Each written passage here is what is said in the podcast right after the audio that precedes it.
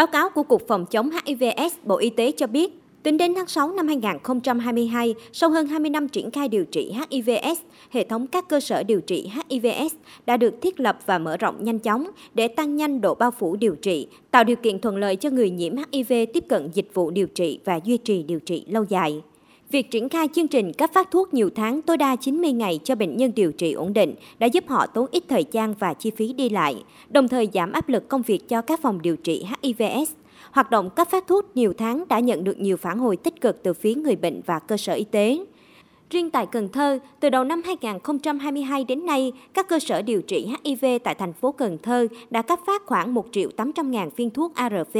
trong đó thuốc do Bảo hiểm Y tế chi trả chiếm gần 80%, còn lại do dự án Quỹ Toàn cầu hỗ trợ cho những trường hợp bệnh nhân không có thẻ bảo hiểm y tế hoặc sử dụng thuốc ARV không thuộc danh mục chi trả của Bảo hiểm Y tế. Bệnh nhân tại trại giam, trại tạm giam, người bị tai nạn rủi ro nghề nghiệp, dự phòng lây truyền HIV từ mẹ sang con. Bên cạnh những thuận lợi thì công tác quản lý cấp phát thuốc trong năm 2022 cũng gặp một vài khó khăn nhất định. Kết quả trúng thầu của các thuốc ARV nguồn bảo hiểm y tế từ trung ương có trễ hoặc không trúng thầu, thuốc miễn phí nguồn dự án quỹ toàn cầu cũng bị hạn chế. Từ đầu năm đến nay đã có khoảng 20 lần điều chuyển với gần 60.000 viên thuốc ARV cho các cơ sở y tế trên địa bàn thành phố.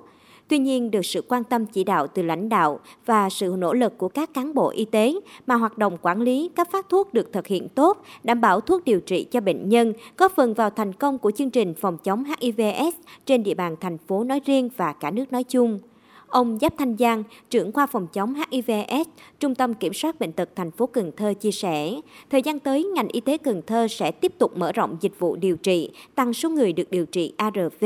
triển khai các sáng kiến, cập nhật các khuyến cáo mới của Tổ chức Y tế Thế giới, đồng thời mở rộng mô hình cung cấp dịch vụ toàn diện cho điều trị HIV, điều trị đồng nhiễm lao HIV, viêm gan virus HIV và điều trị dự phòng lây truyền HIV từ mẹ sang con tại tuyến quận, huyện, tăng cường điều trị ARV ARV trong trại giam, cơ sở điều trị khép kín.